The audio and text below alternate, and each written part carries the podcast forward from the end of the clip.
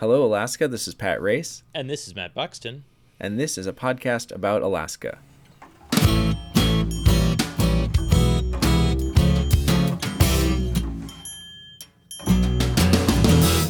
Last night, we got to listen to our governor give the State of the State address here in Alaska. His and I'm- sixth of his time in office. His what?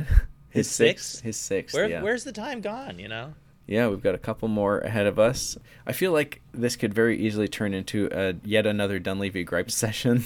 I don't really. I'm not. You know, he's. He, it's pretty. I've made it pretty clear. He's not my favorite governor. He's not my favorite politician. He's not my favorite uh, policy maker. The state of the state last night was sort of a play the hits moment for him. He he talked Yeah. about how we we didn't hear the concept of no in this state ever before, but now there's so many terrible people here who are trying to stop everything from happening and they're saying no all the time and then he riffed on the Alaska motto of north to the future and said it's becoming no to the future which is I think bitterly ironic given that he's basically said no to education funding this year uh, Yeah, I mean- like that's our literal future so I Yeah. don't- it's it's it's a little wild Yeah, I mean, I think that that was sort of what was interesting. It, you know, we talk a lot about, you know, the narrative and the thread of all this sort of stuff, and I feel like this was really an attempt to reset it in a way. Yeah. You know, I think that um, for me, one of the really stark moments was when he was like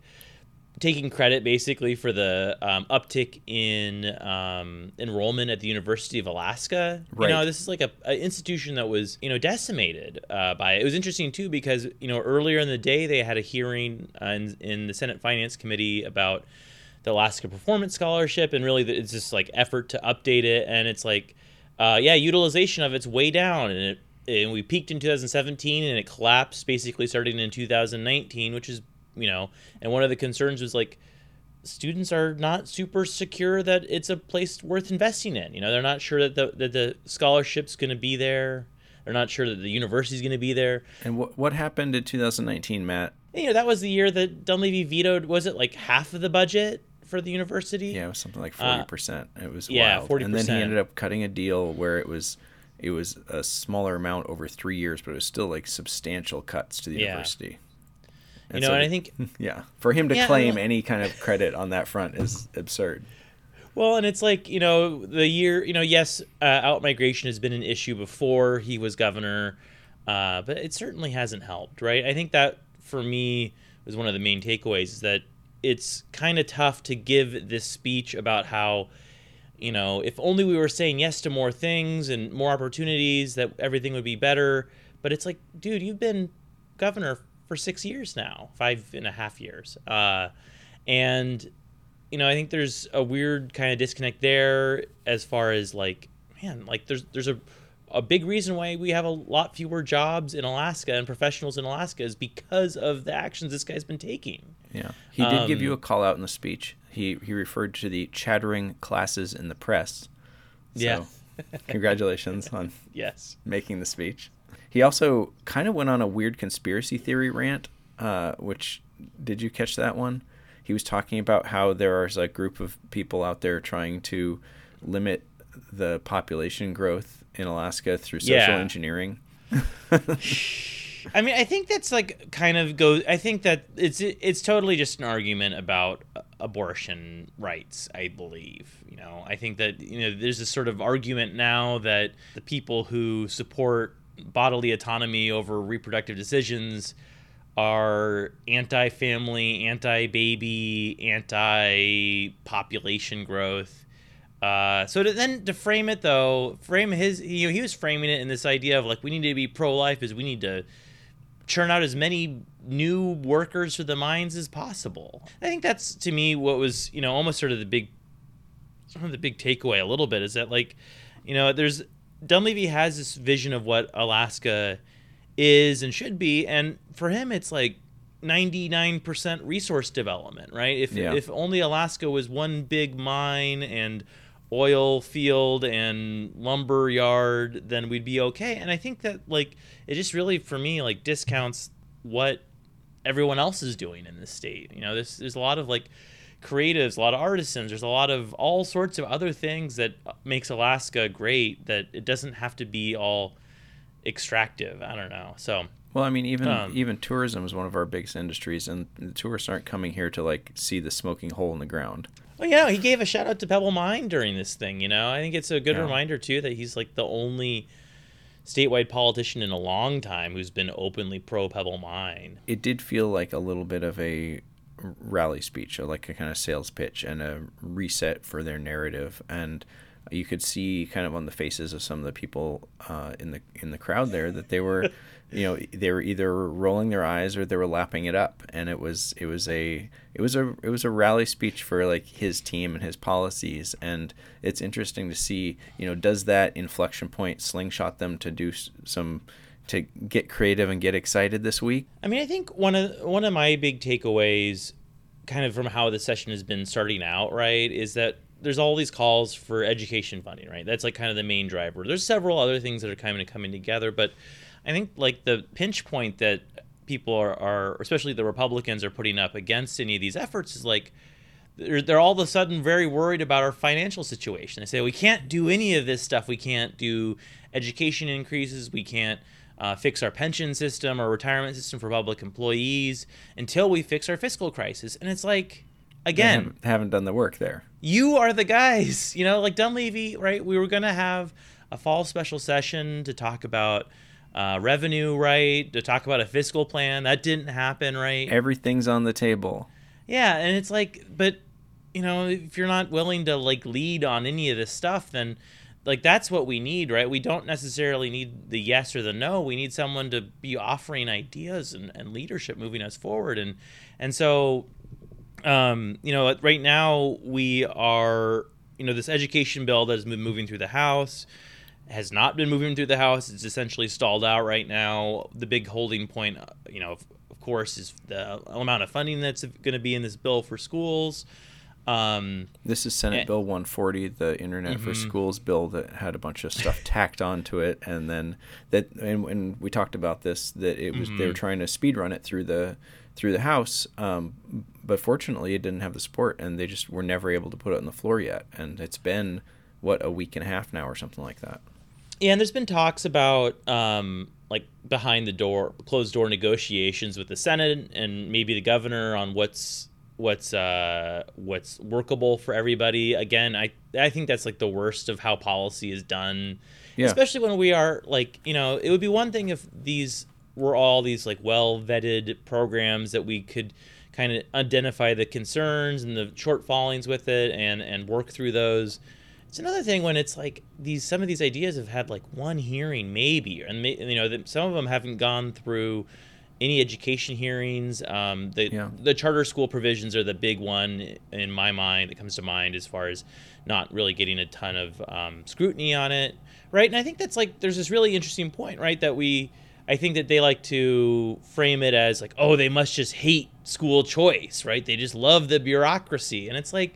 No, if you talk to most education people, they understand that charter schools have some value to some people. It's just when we get into like who is who we are serving and who's benefiting, that that's when the problems all start to come together. And it's like those are the things that Dunleavy and his friends don't want to talk about, right? Is that you know this is sort of picking winners and losers over. Yeah, and I think that you know, like the public process, there's a lot of expertise in the public. If if they're Right. having a discussion in public, there's going to be a lot of people bringing information to the table, and they kind of don't want that in the mix right now. If they're having closed door meetings, they're inviting that information, and we saw that real basic questions they were unable to answer. Uh, you know, Deena Bishop was unable to answer questions that the legislature gave her at that meeting, and then they just passed the amendment anyways. And so Right. they were ready to run with this without even knowing what the funding situation would be for local school boards. And so to have an open discussion means getting asked hard questions and getting answers from the public. And um, it, it's pretty clear that they don't want to have that happen right now. know, there's this talk about how um, charter schools are this sort of foundation for innovation and how they are, are they test well and all these sort of things and like even if that's true like isn't the idea that we bring these some of these innovations back to local school districts to our neighborhood Right. schools to, to find what is working and, and and find ways to, to get that to work and i think really the answer is that a lot of the reasons those work is the very reasons that we're everyone's calling for a big increase to the BSA. You know, these schools have small class sizes. They have a lot of extracurricular activities. They have things that can meet the kids kind of where they are at, and it's like just the, the idea that we are are are kind of like forwarding that while not bringing any of the other innovations into the school classroom is really interesting. Also, did you hear his his pitch on the teacher bonus thing? I mean, it sounded like yeah, like go to the website, done deal. Go get go get your cash. Yeah, and it was like and it was like you can get you know if you're a, a teacher you can get up to fifteen thousand dollars over three years. It just it's so it felt to me so much like it was like a like a podcast like ad right like there's gonna be a like a rapid fire of uh, like helpline numbers at the end of it. It doesn't applicable isn't applicable in all districts or something. It was just the very weird print? for to Small have a print. governor. This hasn't actually passed the legislature yet, and may It's- not. Yeah, it was very weird to have the governor like literally saying if you're you know so and so teaching in such and such district, you and your partner could earn up to ninety thousand dollars over three years. Yeah, he was he was just- pumping it up. I mean, to me, to, to me, like, I know we can we could go down all, all sorts of rabbit holes, but like to me, that that this is their major pitch to Yeah. fix like the issue of of having like a revolving door of teachers is very frustrating because it's like, you know, it's just three years. There's a three temporary three year program. There's no promise that it uh, those teachers will actually have to stick around. They just have to complete the years. There's no promise that you know that they will continue to be paid that right so like you can get $15000 and then what right maybe you use that money to move out of state and put a down payment in a district that pays better like I think the one thing yeah. that it does do from a policy standpoint is it gets you through the school year. Like it's it's that little extra worm on the hook to make us make sure a teacher will stick around through the duration of the school year. You know, if it's like if if it's coming up on spring and the question is do I leave now or do I wait 3 months and get my bonus, then most people are going to wait 3 months. So it's a little like I think it does it from a policy perspective it probably would have that impact, but I don't think it's the best use of the money. You're right. I mean, it's six. It's almost sixty million dollars a year, right? It's almost as much as the three hundred dollar BSA increase is. So Yeah, and I think like what you said is that it doesn't guarantee longevity. You know, it doesn't guarantee that someone's going to stick around next year. Um, you know, and nor does a nor does necessarily a pay increase. But you know, what does is like if you give people better benefits and you give people better retirement packages and you give better you know, working better conditions, working right? I mean, I think conditions, that's right. that's the big issue, right? Is that you know so much of this uh, like ignores the other elements that go into making a classroom successful. The reading aids, the teachers, the counselors, the janitors, all that sort of stuff. Those are left out of this program. So Uh, what else is going on in the legislature that's uh, that's interesting these days? Are there um, bills that you're seeing movement out of that you're surprised with, or anything that you're um, that seems intriguing or is flying under the radar because it's not controversial and it actually is good policy, or like what's what anything happening that's like a good functional silver lining for good governance? Well, the the public pension bill just passed the Senate today.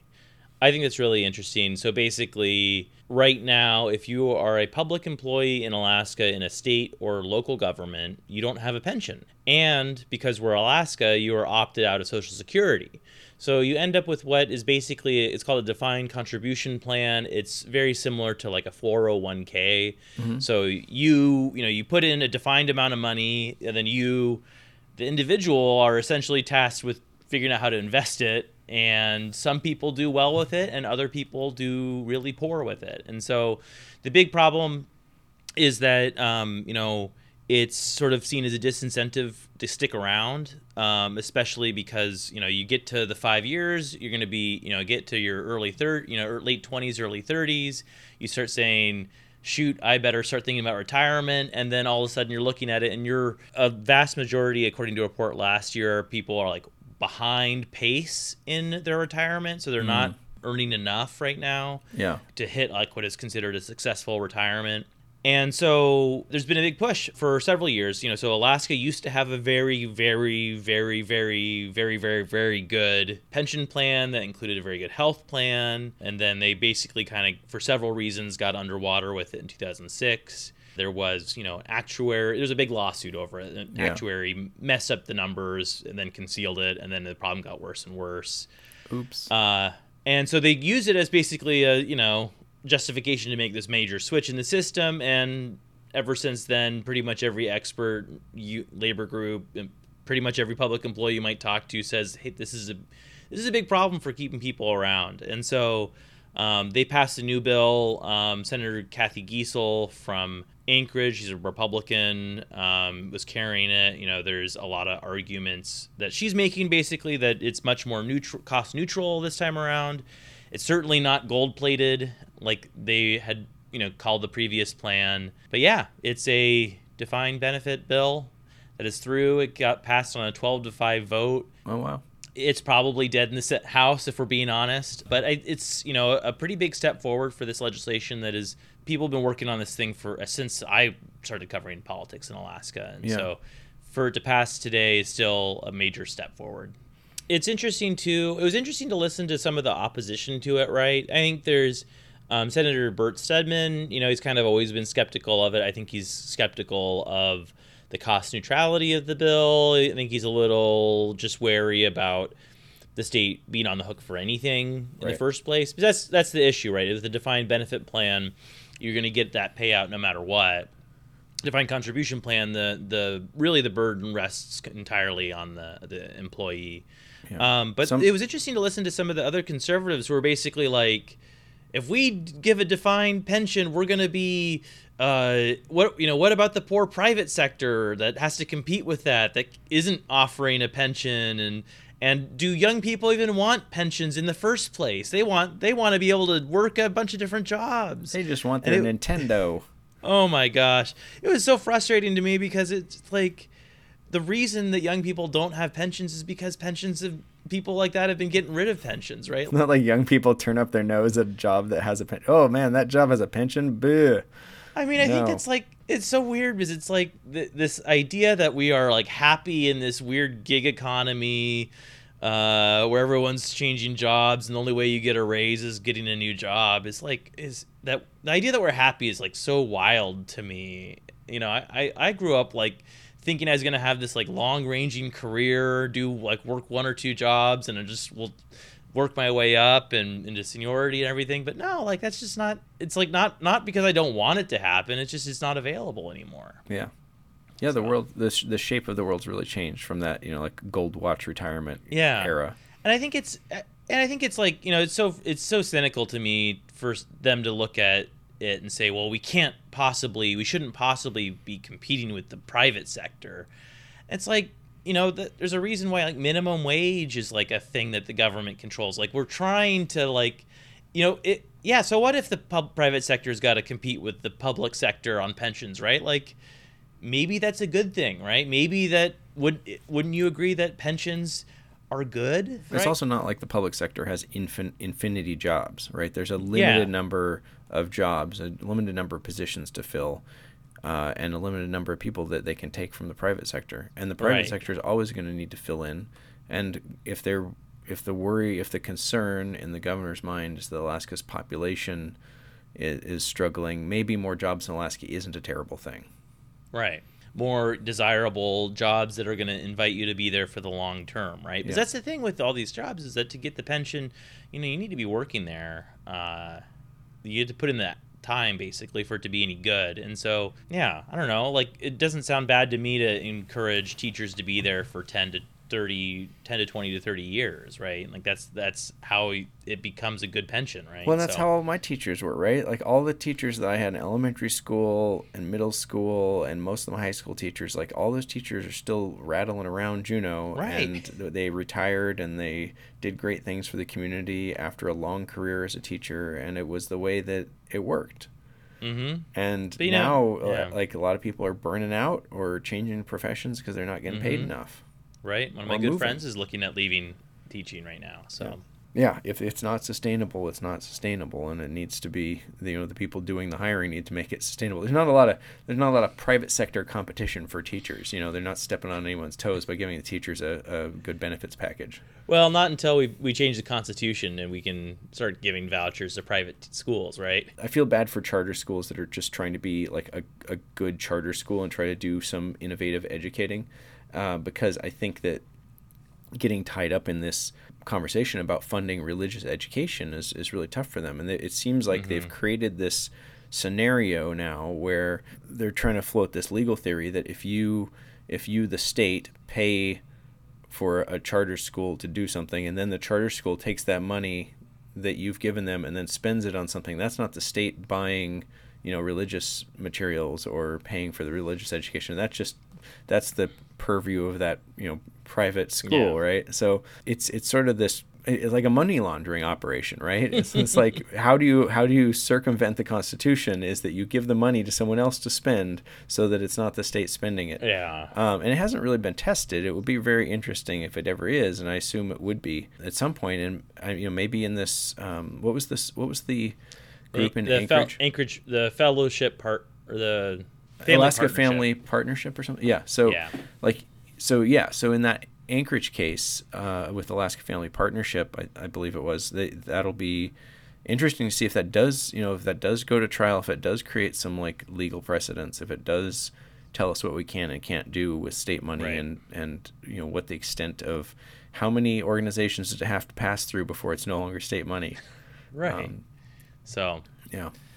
Yeah, I think it, it it's really interesting uh, right now. So, uh, so there's that there's the education bill that's stalled out. There's the governor's bill, or there's the um, pension bill. The other thing that is really big on the radar right now is all these executive orders. Right. James Brooks with the Alaska Beacon had a really good write up on it this week about how um, I believe it's like the governor issued like these 12 or so executive orders that, you know, eliminate commissions, ex, you know, combine commissions, uh, grant new powers, split some stuff up, change how some boards are, are made up. And it's like, I think they said that it accounts for 10% of all executive orders ever taken in, in statehood uh, were just issued. Yeah. Um, so there's some major ones there. The Senate is basically um, taking a, a, pretty serious approach as, as far as um, reviewing and vetting these. I think that the changes around how the Marine Ferry system is, uh, the board is um, made up, uh, which is proposed to, you know, consolidate all the power under Dunleavy. You know, surprise. And uh, the question with all of this, right, is can if you know as much as the Senate wants to do something about it, little skeptical that the House is going to move anything through. Um, Isn't a joint session know. kind of scenario though? Don't they have to? No, they both passed resolutions disapproving it. Oh wow. Okay, so this yeah. the House could just not do anything and it'll just sail through. I believe so. Yeah. That's interesting. So. Yeah. So the the only one that's that people seem generally warm to is the idea of splitting up AIDEA and the uh, Alaska Energy Association, right? Right. And then everything else seems somewhat controversial, like the massage board and like all these, you know, these things that we think of as frivolous. But then I am reading that article that James wrote and some of the other reporting that's out there, and you realize that there are a lot of people with a lot of experience in these areas, and they're talking about like, oh yeah, well, without expertise, uh, you know, these massage parlors could easily become uh, nexus for child trafficking, and you're like, oh, okay, well that's good to know. Yeah, it was, and it's so interesting is that the administration really hasn't like talked about where these came from, why they're thing, you know, why. Yeah, there's no justification, them, right? And so it's very. Uh, because I very weird but I think it, you know, again, it kind of goes back to like the frustrating element of having an extraordinarily strong executive branch in Alaska and a house that is more or less happy to do whatever he needs to do, right? So. Yeah, do you think the um, House is sort of like philosophically aligned with the governor, or do you think that they're sort of uh, just operating out of, uh, I don't know, subservience? I think they're politically aligned. I Are don't they? know if they're philosoph- okay. philosophically aligned. Well, I, mean, I, think that they're there's like an element of like philosophically support. aligned is kind of the same. Yeah. Huh? No. But like I think that they're I think that they're that he's a Republican. He's a Republican governor, so therefore they need to do what you know he wants them to do. I think there's an element of that in there. Hmm. Yeah. Uh, I don't know. You know, I think that you, you talked to many of them about some of his you know individual priorities and there's quite a bit of skepticism but you don't see much of that actually play out right now. I think it's been really interesting to listen to the budget discussions where you know the governor's proposed this budget that's got a, a billion dollar shortfall in it right? Because he's proposing to pay out a major pfd yeah.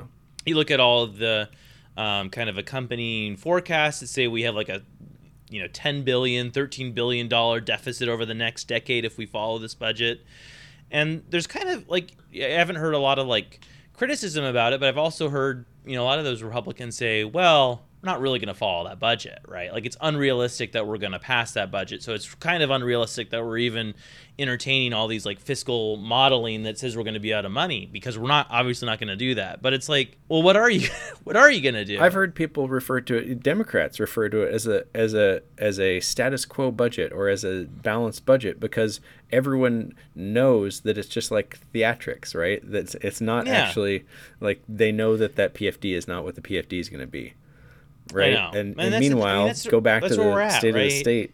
Go back to the state of state address, and he's saying, "I'm here fighting for the PFD," and he's not. He's like put it in there as a performance piece. He's like, Yeah, well, I think if you well, and you if you listen to what he said too, I don't think he ever said a full PFD. I'm fighting for a PFD because there's- there's like this sort of subtle shift in the Hmm. dialogue around the PFD where it's all of a sudden the the pro PFD crowd is now basically saying, I "Oh, like- we can't do this stuff because the liberals and all the moderates are going to get rid of it forever," and that's sort of like the accusation now. And, and let's remember, he's come from a position of he wanted not just the full PFD, but back payments for all previous, you know, PFDs that were not paid out to the statute. Right. So it, it's interesting. I mean, I don't know if it's it, it's weird. It's sort of it's so weird to be in a situation right where we ha- like there's such a big disconnect between what he's saying and what everybody everybody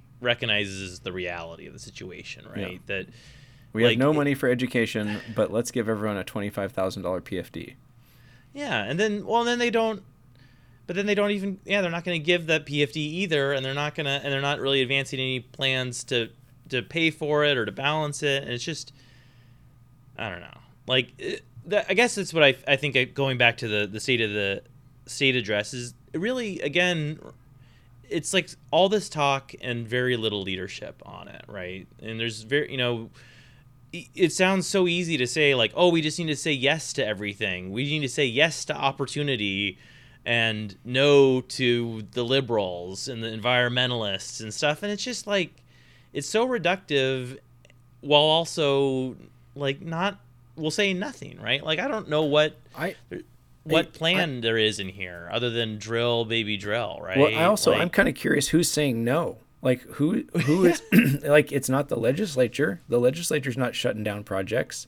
Who's saying no? Is he mad at like the environmental groups that are like worried about well, and it's waste like, in our water? right, or- and you and you look at Willow, you know, and it's got like we've said, I've said before, it's got like as much wind at its back as any project in the last however many years. You know, like Biden's pretty on board with Willow, right? And and it's moving forward, and and there's Yeah. like you know mining pro Ambler's sort of still moving forward. Uh, there's a lot of these projects that like have plenty of momentum. It's almost like I don't know what more we can be doing unless we were just like all running outside with shovels looking for oil.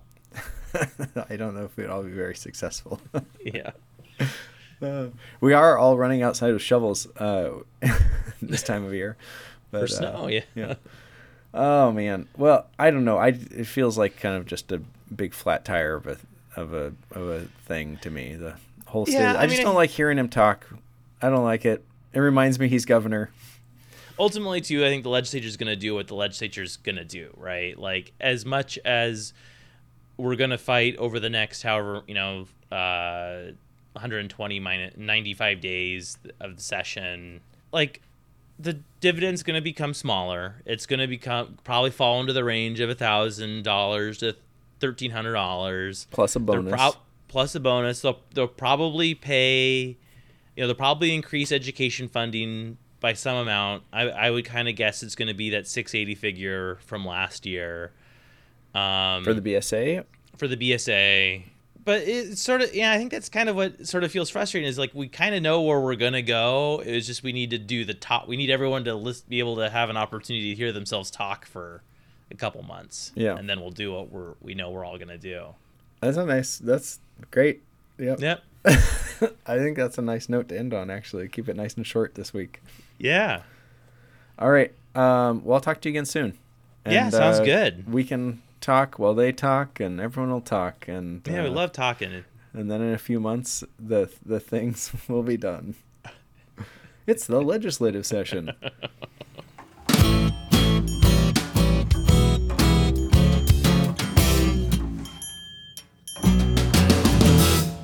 Uh, can you tell I'm a little jaded by it now?